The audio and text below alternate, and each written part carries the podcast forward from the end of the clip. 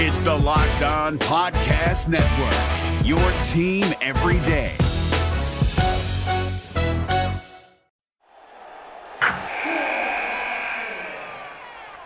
Wilson, you sent the game winning email at the buzzer, avoiding a 455 meeting on everyone's calendar. How did you do it? I got a huge assist from Grammarly, an AI writing partner that helped me make my point. 96% of Grammarly users say that it helps them craft more impactful writing. Would you agree? Grammarly helped adjust my tone to navigate tough work conversations. And it works everywhere I write, so I can quickly communicate effectively. Your teammate used Grammarly to summarize an important document, making a three pointer. How did he do it? It only took one click. When everyone uses Grammarly, everything just makes sense. You made an incredible slam dunk to end the game. The meeting was canceled, and your team will go home champions. Go to grammarly.com slash podcast to download it for free. That's grammarly.com slash podcast. Easier said, done. Jackson Gatlin here, host of the Monday edition Locked On NBA podcast. Every Monday, I cover the three biggest stories in the NBA with the local experts from Locked On. It's an awesome recap of the weekend of the NBA and a look at what's ahead. Mark your calendars on Monday to join me for Locked On NBA podcast, available on YouTube and wherever you get your podcasts. Oh, like, because when I shot, I expected to make it. So, like, I don't shoot trying to miss. You are Locked On Raptors, part of the Locked On Podcast Network. Your team every day. Canada, the NBA title is yours. We're going to the overtime of the Hail Mary three by Mo Pete. Get that garbage out of here.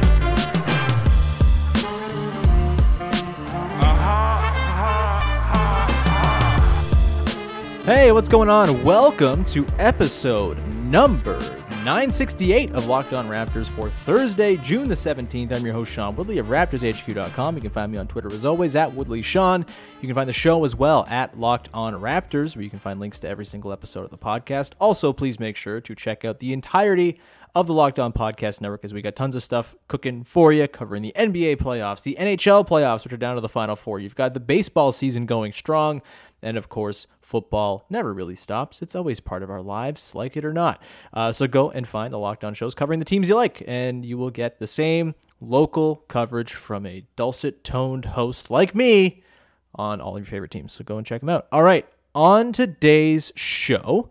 We're talking about the NBA draft, baby. The draft lottery is just five days away, and we are going to dig into it with today's guest, who is one of the hosts of the Locked On NBA Draft podcast and is the founder of NBA Draft Junkies. He's Rafael Barlowe. It's a ton of fun. He's fantastic. He is super duper smart and uh, helps to inform a draft dum dum like me all about the players that could potentially fit with the Raptors in this year's draft. Should also note that today's show is brought to you by Michelob Ultra at 2.6 calories and 95 cal 2.6 carbs that is and 95 calories.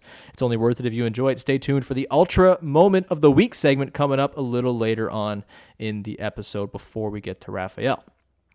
Also, before we get to Rafael, which is going to come up in just a few minutes here, uh, just a couple of housekeeping items. Uh, part two of my chat with Rafael is going to go tomorrow, by the way. Today's show, we get into Cade Cunningham, uh, we get into uh, Evan Mobley, we get into Jalen Green mostly, and, sort of general fits for the Raptors and how they would work. And, you know, if the Raptors do luck out and move up in the draft lottery, what can they expect from those prospects? Uh, tomorrow, we also dig in a little bit to Jalen Suggs, who's part of that top tier of the draft. And then we talk a lot about the guys who could potentially be there at 7 8. We dig into Moses Moody. We dig into Kai Jones, who I took in this week's Locked On NBA mock lottery draft. We get into uh, Keon Johnson, a bunch of other guys in that range. Didn't want to spoil it all. Uh, Rafael's going to come on the podcast again, hopefully once or twice, maybe more times, because he's wonderful and generous with his time. Uh, he's going to come on before the draft. We're going to dig into second round prospects, which is where he really makes his bones. He's great with European prospects as well and overseas guys. So uh, you'll be hearing more from Rafael in the time leading up to the NBA draft, which is very exciting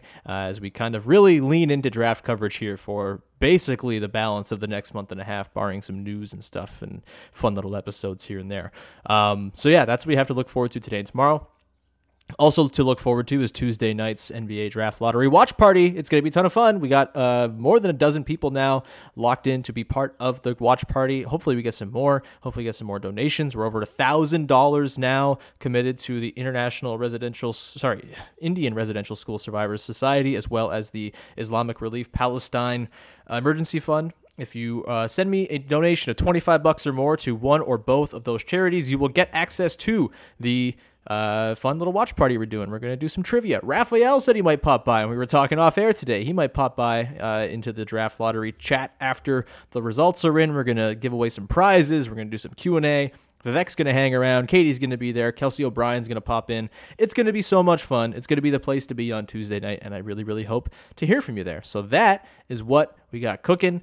Uh, I'm going to step aside and get out of the way in just a second here, and we'll get to the conversation with Rafael Barlowe again, where we talked about all sorts of things about the top of the draft and the sort of you know the excitement that Rafael has as someone who loves the Raptors as a developmental orga- organization, uh, his excitement for a lot of these prospect prospects to potentially land in Toronto. So that's a fun little angle of today's chat too.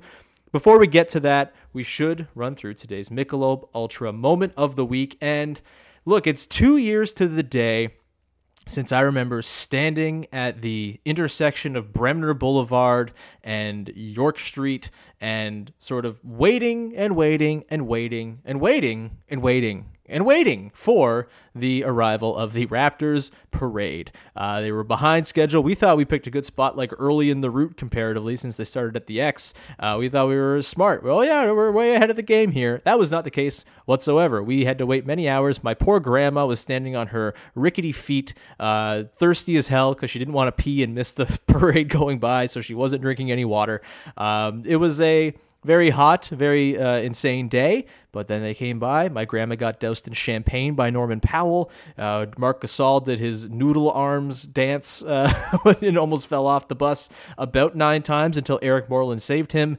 We're still looking back at that parade as something delightful. And it's also really, uh, I think, sobering to think of that happening just nine months before the pandemic and the thankfulness that I have for the Raptors winning the title before the world went to garbage is it's never gonna go unforgotten. It is just uh, I'm super super thankful that that's how it all went down and we got to experience that with the millions and millions of people it was uh, a wonderful day, minus the, of course, the, the shooting that took place, which was also terrifying. And I remember kind of being in the crowd for that too, and that was uh, truly frightening. But then I ran into Katie Heindl, which was a delight as well, and uh, we had some good times uh, celebrating. I believe that was the first time I ever met Katie in person. Was at the uh, draft uh, at the parade as well. So big, big milestone two years ago. Doug Ford got booed. That was beautiful. It was a wonderful time. You got Kawhi doing the the ha ha ha laugh. it was all just so so wonderful wonderful. Alcohol and desserts. I can't really think of a better ultra moment to honor today as we look back at the parade two years ago. It was just the freaking best. Uh, all right, with that in mind, we will move on and uh, again say a huge thank you to Michelob Ultra for being here, bringing joy, happiness, and enjoyment to the podcast. Uh, 2.6 carbs and 95 calories. It's only worth it if you enjoy it. Joy creates success, and enjoyment isn't the end game. It's the whole game with Michelob Ultra. And boy, was there some enjoyment going down at the Raptors Championship Parade, your Ultra moment of the week. Thanks to Michelob Ultra for sponsoring the podcast. Hey guys, it's Walker Mail, host of the Locked On Hornets podcast, and being around sports media and a fan of the Hornets for a lifetime has taught me that sometimes it's exploring the sliding doors moments and what if scenarios in sports that can be the best part of the fan experience. What if the Seahawks let Marshawn run on the one yard line with the Super Bowl on the line? Or could a coin flip actually have landed Magic in Chicago, Michael in LA, and made Charles Barkley the first black president? Enter Wondery's newest sports show, Alternate Routes, a weekly leap into the sports multiverse with former SportsCenter anchors Trey Wingo and Kevin Frazier. Each week on the podcast, Trey and Kevin will pry open the sliding doors of a different what if moment from the world of sports. In these alternate sports realities, dynasties will fall, legacies will change forever, new goats will emerge. Follow alternate routes on the Wondery app or wherever you get your podcast. You can listen to alternate routes early and ad-free right now by joining Wondery Plus. All right, we're going to get to the chat now with Rafael Barlowe and dig into Cade Cunningham, Evan Mobley, Jalen Green, the Raptors as a landing spot for a top prospect, all of that stuff. It's a great, great chat. Hope you enjoy it. Uh, before we get to that, just a reminder that our road to the finals is brought to you by Michelob Ultra as well. And at 2.6 carbs and 95 calories, we can all enjoy the playoffs a little bit more this season. Be sure to check out all the great Locked On podcasts covering your still existing playoff teams. I'm sure things are a little bit dire on Locked On Sixers today, for example. Go check it out. Now let's get to the chat with myself, Rafael Barlowe. Part one of two. Part two drops tomorrow, but today we talk about the top of the draft. If the Raptors were in fact to get wonderful lottery luck, here's what might be in store. All right, joining me now on Locked On Raptors to talk all about the draft, to wishcast a little bit of what the top of the lottery might hold for the Raptors if they do, in fact, move up this coming Tuesday in the draft lottery. It is the founder of NBA Draft Junkies and one of the hosts of the Locked On NBA Draft podcast. He will be one of the faces of our Locked On NBA Draft coverage as well, which you'll get more details on in the weeks to come. It is Rafael Barlowe. Rafael, how's it going, man? Everything is going good. Thanks for having me. I'm looking forward to this episode and talking NBA draft for one of my favorite teams as far as development. So this is uh, right. something I'm looking forward to. Yeah, it's a it's an interesting year for the Raptors because it's been like a long time, and I was telling you this off air. Like it's been a long time since I've had to care about the draft. Like even when they had the ninth pick, when they had the Knicks pick from the Bargnani trade back in 2016, I want to say it was like it wasn't exactly a sexy draft. It was like Marquese Chriss or Jakob Poeltl were going to fall to the Raptors at nine, and they were going to take whoever was there. Obviously, the Siakam thing is uh, is a whole other ball game. I guess that was the 17 18 season. I can't even recall now. I think who knows? It's all like such a blur. But in a while, yeah, yeah, yeah. So you know, it's kind of nice that I get to dig into it again this year, and I'm you know, admittedly not the best when it comes to evaluating prospects. It's not my full time job, and it very much is a full time thing to be really good at it. And you are one of the best. So, very glad we can get you on the show today. Uh, we're going to dig into a whole bunch of different things, um, sort of top of the lottery, seven, eight, nine, that sort of range. I uh, got a couple listener questions in as well that we'll probably work in here too. Um, but for you, Rafael, you know, this draft has been very hyped. It seems like the top five are is kind of considered to be a pretty special top five. Uh, you know, just kind of in my cursory research kind of going through the guys in the Raptors range around seven, I'm pretty excited about a lot of guys there too. And it, it, just seems like there's a lot of super interesting, super fun, and sort of, you know, potentially good players available in the top parts of this draft. For you, you know, how would you sort of evaluate it overall? Do you feel like it is sort of top heavy? Are you as intrigued by the sort of middle, late lottery guys as I am? What's your sort of overall read on the way this draft is looking just from a talent perspective? I think the talent is really high. I felt like a lot of people were looking forward to this draft, even back two or three years ago, and they thought that 2020 was a weak class, which, you know, in my opinion, 2020 class class has been pretty strong. So this class has been hyped for years, and um, I think that you know the top five is pretty much set in most people's eyes. But what makes this draft so interesting from a talent perspective is I say picks six through 14 can be interchangeable.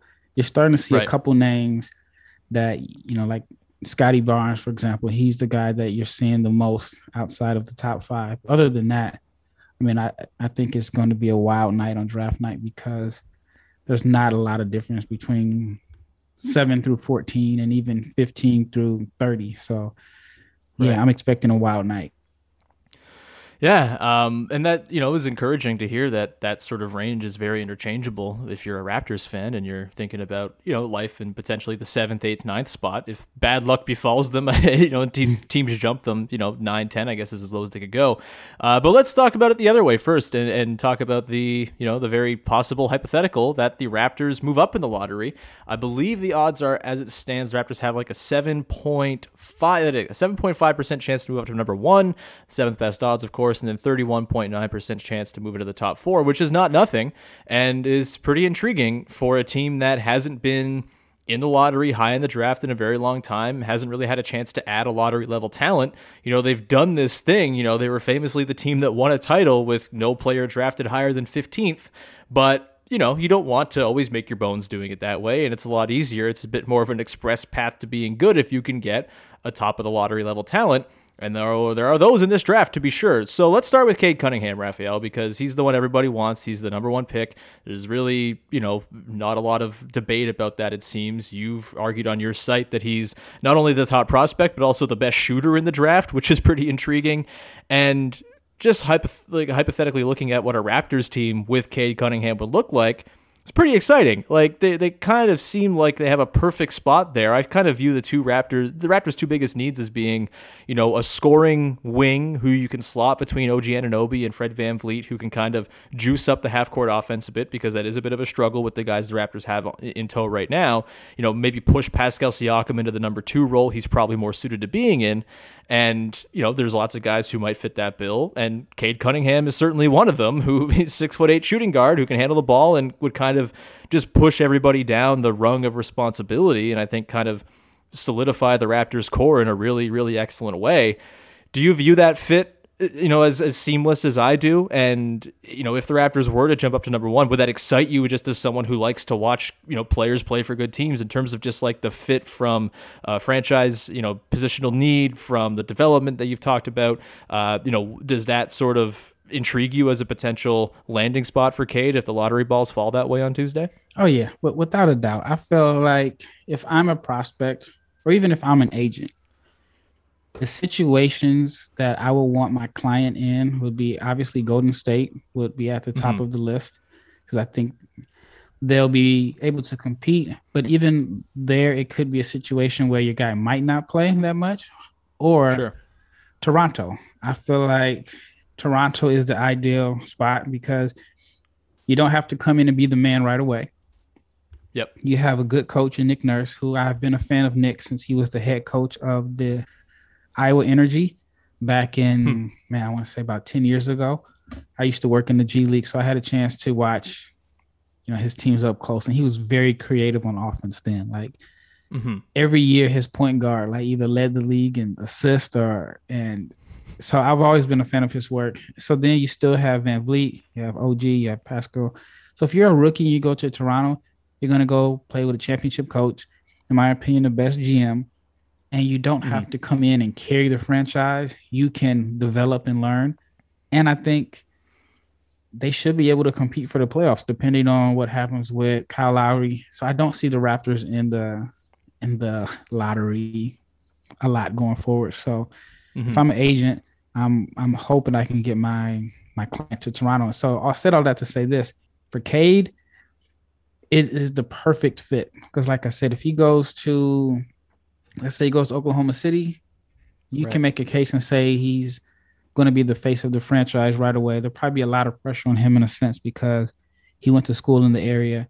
If he goes to Orlando, same thing. If he goes to, I don't know, Houston, they're going to be looking for him to be the face and replace James Harden, which is tough to do. If he goes to Toronto, it's not going to be as much pressure. And even if he averages let's say 15 5 and 5 as a as a rookie it won't be right. considered a disappointing rookie year sure if he does 15 5 yeah. and 5 in houston then you know people are gonna maybe have some questions but 15 5 and 5 in toronto and more than likely they're going to be competing for a playoff spot so i would love that fit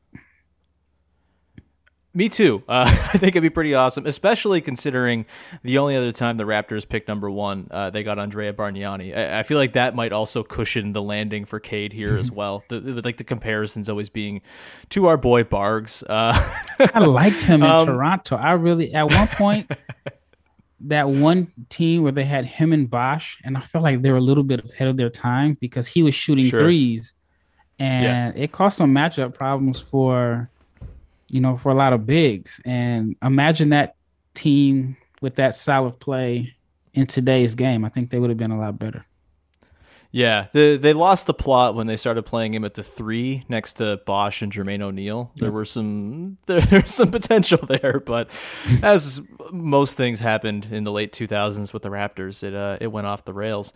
Um, back to Gade, Cade, Cade, uh, back to Cade. So you know, thinking about the fit with the Raptors, like I said, I kind of laid it out why it'd be sort of perfect. And I guess I, get, I want to get a gauge for what kind of prospect Cade really is. Obviously, he's the number one prospect, but not, not all number one prospects are made equally. We just talked about Bargnani. You know, you see, you know, Luka Doncic was a number one quality prospect, went number three, but that's the kind of guy I'm, I I'm sort of thinking about here in the comparison because Doncic comes in, and year one, you know, it's a little bit rough. The Mavs are kind of in a transition year. It's the end of Dirk and all that stuff. But then as soon as year two comes around, he's, you know, on a very good team, a playoff team that has like an all time good offense and pushes the Clippers pretty hard. We saw again this year, if not for a weaker supporting cast, they probably go through against the Clippers. Is there a chance to you that Cade enters the league and within a couple years is kind of driving contention the way Luka has. And, you know, if it's in Toronto, obviously it's got a bit of a better supporting cast, a more ready made supporting cast than Dallas even has. Is that sort of a potential outcome here for Cade, or is it going to take a longer time? Is it sort of a three, four, five year type of thing where it's not all going to be instant, you know, the first time he hits the floor? That's a tough question. 2019, I saw Cade at the under 19 World Championships. He was in Greece, and he was on the team with Scottie Barnes, Evan Mobley was on the team, Jalen Suggs, Jalen Green. Mm-hmm. Very talented team that pretty much blew everybody out the waters. And in my notes, I thought that he was very similar to Luka as far as the size, the passing, um, not really going to wow you with like crazy athleticism and explosiveness, but somehow they're able to just get the job done. So I saw the similarities then. I still see them, mm-hmm. but at this point, it's just tough to compare anybody to Luka. I mean, he's been, I think, all NBA twice in two of his 3 mm-hmm. years.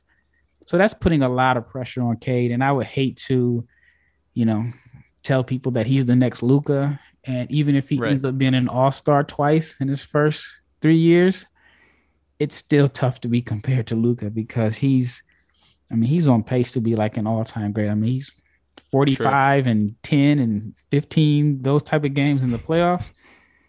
I don't really see too many guys being able to do that at such a young age. But if he can sure. be 70% of what Luka is, then you still got good value for a number one pick. Sure, yeah, that's uh that's well put. And yeah, I'm not meaning at all to sort of compare to Luka or anything like that because boy, uh that seems like you're setting yourself up for disappointment, but you know, I just I think the way the Raptors are set up, just like the defensive infrastructure with Fred and OG and Pascal and you know Malachi Flynn coming up as a backup guard, like it just seems like there's a pretty good ecosystem for a guy like Cade to pop in, and then it's sort of like you know maybe not year one you're competing, but as you kind of progress, it shouldn't be too long. It's not like a full deep rebuild where you're waiting for other guys to come along and build out the supporting cast. It's kind of already there, which is why I think Cade Cunningham is such an exciting prospect for Raptors fans and why, um, you know, some people weren't so upset with them losing games down the stretch. All right, we're going to round out our chat with the uh, wonderful Rafael Barlowe coming up in just one second. We're going to talk about Evan Mobley and Jalen Green after talking about Cade Cunningham there for that whole segment. Uh, so we'll get to that in one second here. But first, I want to tell you about our friends over at rockauto.com. There are so many makes and models, there's so many mechanics out there trying to fleece you. It's very terrifying to have a car and to need a part on it fixed. But guess what? RockAuto.com is here to save you time and money. Why choose to spend 30, 50, even 100% more for the same parts from a chain store or car dealership?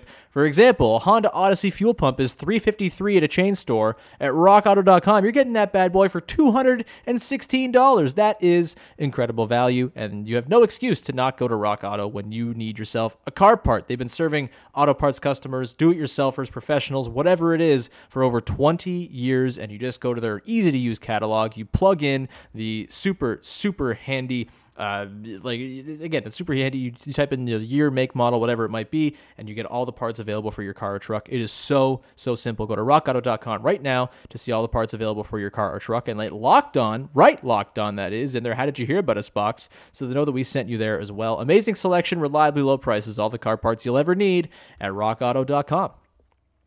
Today's show is also brought to you by Bet Online, the fastest and easiest way to bet on all your favorite sports action. Baseball season's in full swing. The NBA playoffs are going strong.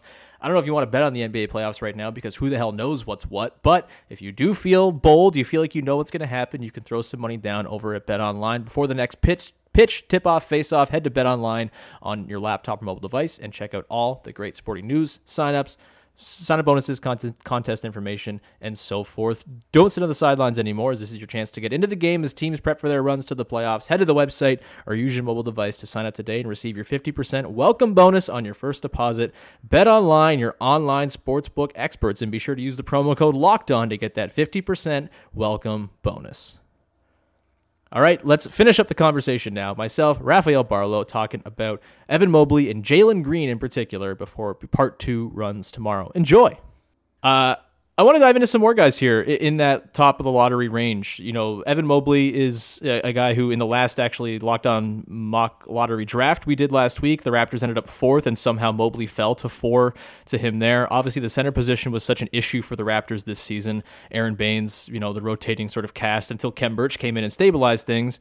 And as much as Khem Birch was nice, I think you'd prefer he's not the starting center of the future. He'd be a wonderful backup if they're able to bring him back. Um, with Mobley, I mean, I love me a center who defends his ass off and throws cool passes and has some offensive upside that's maybe untapped. That's kind of like my type of prospect. Uh, I'm super fascinated by Mobley. What would you think of the fit of him in Toronto? Um, and does it have to be, do you think, a situation where they have to jump to two to get him? Like, do you think teams are going to say this guy is very clearly the second best prospect, or is there some room for movement there down the board if Suggs or Green or Kuminga, you know, potentially, you know, supplant him at, at number two? That's an interesting question because depending on how it shakes out, I think that he's cl- as close to being a lock for number two. But let's say mm-hmm. Orlando gets the second pick. Mm-hmm. Do you add him along with Wendell Carter and Mo Bamba? And you need yeah they probably need some wing help. So I think if Orlando sure. goes number two, then there's a chance he could slide. Or I don't know if Cleveland really likes Jarrett Allen, then right. unless they decide that they think that uh, Mobley can play the four and they want to pair them two together in the front court. Um, so that could be something. Maybe even if Golden State keeps their pick. Right. I mean, I, I don't know what's going on with Wiseman, just depending on what you who you read. So, but I think if Golden State has their their pick, then they're probably traded. So, um, I, I, for the most part, I think he would go number two, but I think there is mm-hmm. a chance that he could fall, just depending on how everything shakes out in the in the lottery. But I I would love to see him in Toronto also. I'm sure it would draw a lot of comparisons to Bosh, which is one right. of my comparisons for him. Um, and you can make a case and say he's probably a little bit more skilled than Bosh at the same age in their development. So mm-hmm. I think that would be a, a, a pretty good fit there. And I think Nick Nurse would, man, I think Nick Nurse oh, would definitely be able to maximize what um what Evan Mobley brings to the table. Yeah, I mean, he'd certainly be a, a wonderful uh, sort of correction back to the norm of having good center play, uh, where they yeah. went from having 48 minutes of very good center play to uh, basically zero minutes of it for the lion's share of this season. Obviously, you don't want to put too much on a 20 year old guy coming in and you know being a rookie and all that, but uh, certainly I think he'd start from day one, and you just kind of go from there and, and sort of massage him along. And I have a lot of faith in the Raptors development staff to you know, if there are sort of deficiencies in his offensive game, things he needs to improve. You know, the Raptors have taken bigs before and turned them into more skilled players, Pascal Siakam being example number one. So I think that'd be a really wonderful fit. Boucher, uh, I, Davis. Yeah, go ahead. I mean, they've just, I'm a big fan. I mean, VanVleet, like, it doesn't matter the position. Yeah. I mean, I feel like if, you know, I got on with the Raptors. They can make me at least uh, a serviceable third string G League guard. I, that's how high I am on their uh, on their development program, and I've you know yeah. been saying it for for a while on all my podcasts that whoever goes there, I think that they'd be in a really good situation. Yeah, and so that leads me to a couple other guys in the top four range uh, Jalen Suggs and Jalen Green. I, I, find myself really interested by Green, and I'm curious. You know, I kind of talked about off the top how I think, in addition to center, the sort of wing position, getting a scoring guard who can kind of alleviate some of the burden on Fred and Pascal and OG to create in the half court would be a really nice thing to add to this mix. And Green in particular seems like he's kind of rising up a little bit in terms of people's boards. Maybe people are kind of buying in a little bit more on him as a defender. Um, and it just feels like that's a guy who, if the Raptors, you know, if it's a third or fourth pick and he falls to them, they'd be super happy with it. You know, what's your sort of read on Green as a prospect? Are you as high on him as, as it seems like the recent consensus seems to be kind of, you know, on the trajectory for? And what do you think of the potential fit with the Raptors? So I've been up and down on Green. I saw him at a high school game maybe two years ago. It was, it was his mm-hmm. junior year, I believe. And I thought right, this guy is clear cut number one player in the draft when he comes out. Then when I saw him play at the under 19s in 2019, like I said, he was on the team with Mobley, Cade, Jalen Suggs, um, uh, Tyrese Halliburton was on that team. I thought even though that team was so talented, I felt like he struggled a little bit playing with that much talent. So they ended up bringing mm-hmm. him off the bench. And so because the competition wasn't that great, he was still able to score his points, but it didn't seem like a a seamless fit with him in the lineup where he had to share the ball and there was other guys that were, you know, just as good or, on the same level. Even though they were mm-hmm. blowing the teams out, it seems like there was a little struggle. And he was again best served to come off the bench. So I thought that was going to be a struggle, and I thought playing in the G League would really be able to, uh, I guess, show if he's able to play without having such a high usage. Well, he gets to the G League, and everything is kind of ran for him, and which later on I started to realize it's in the benefit of the G League Ignite program to have Green and Kuminga do really, really well because if they don't, mm-hmm. if their stock falls, then that pretty much kills the league. So Saying all that right. to say this, on one hand, I felt like they put him in the best position to succeed and maintain his draft stock, but he also played well and he showed that, you know, he can score. I mean, he averaged 18 a game. And I, I, I don't know if it was a quote coming from him. I could be wrong, but I want to say I read something where he said that if he were in college and had the same buzz, he felt like he would have been the no brainer number one pick. He felt right. like the exposure in college was actually bigger than the G League as far as with Cade Cunningham. So I think if Toronto gets him, you still get a guy who, you know, could possibly be a, a number one pick. And in his mind, he feels mm-hmm. like he's the best scorer and the best player in this draft. I was impressed with uh, the shooting. I thought that he, I mean, the numbers weren't great, but 46% from the floor was was pretty impressive. The three point percentage at 36 was pretty good shot a good percentage from the free throw line. Thought he did well rebounding, even though he's probably like 160 pounds. And he showed strides as a passer. One of my questions about him going into the season was his passing. Even though his assist to turnover ratio was pretty much even, I felt like he showed enough flashes that he will be able to to be a decent playmaker and make mm-hmm. players better as opposed to being like a guy who can only create shots for himself. Sure. So as far and as I the mean, fit to Toronto, I, I, think that yeah. again, like I've said, I think you can pretty much pencil anyone with the Raptors core, and I think it's a good fit. but for him, he um, you know, he doesn't have to score 30 points every game. He can, you know, develop slowly. He'll have veterans, he has defenders around him. And again, he doesn't have to be the number one scoring option as he would if he would if he went to some of the other teams. So I think it would be a, a pretty good fit. And yeah, I, I think that Toronto would get him stronger. And like I've said, I've seen Toronto make something out of nothing. and giving them something is actually pretty scary. Yeah, it's pretty exciting to think about what they can do with like a top flight prospect for the first time ever. It's uh it's got me pretty intrigued. And, and yeah, Green. I mean, the, I think the fit is nice too, even if the playmaking isn't like totally there. You know, you got Fred, who is obviously an improved playmaker. Pascal, I mean, I thought his playmaking this season, the growth he made in that department was probably the most important improved skill among any Raptor all season long. And, and I think that'll sort of translate well to if he does become more of a second option and he does become maybe sort of a guy who's creating for others, like Green can be a guy who can leverage that and uh, you know make teams pay. I mean, he was Pascal was spending this entire season passing to you know Stanley Johnson and DeAndre Bembry in the corner with three dudes kind of in his grill. Yep. Uh, if you can kind of spray to Jalen Green, kind of becomes a diff- bit of a different animal, and you know Green can kind of you know start off as a secondary option, but maybe sort of level up as his his you know first couple seasons go along if he were to end up there. So I'm pretty intrigued about Green for sure.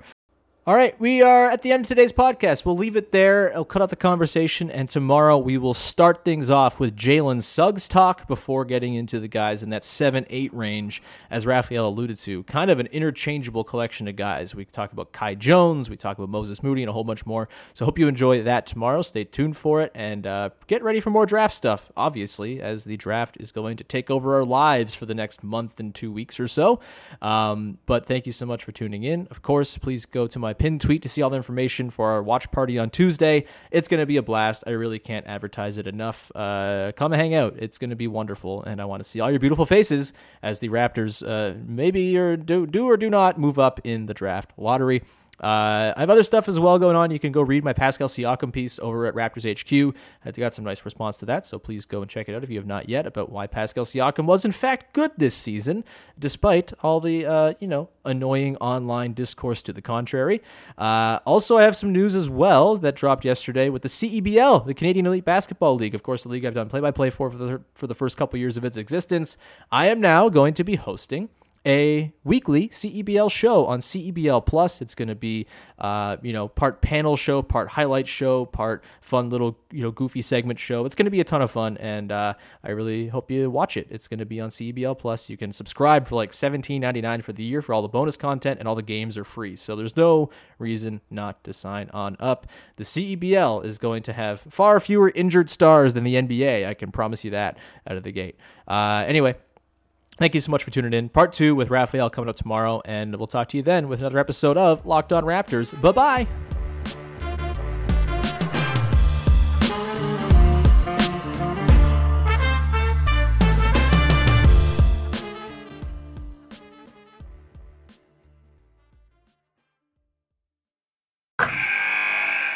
Wilson, you sent the game winning email at the buzzer, avoiding a 455 meeting on everyone's calendar. How did you do it? I got a huge assist from Grammarly, an AI writing partner that helped me make my point. And it works everywhere I write. Summarizing a doc only took one click. When everyone uses Grammarly, everything just makes sense. Go to grammarly.com slash podcast to download it for free. That's grammarly.com slash podcast. Easier said, done. Hey, Prime members, you can listen to this locked on podcast ad free on Amazon Music. Download the Amazon Music app today.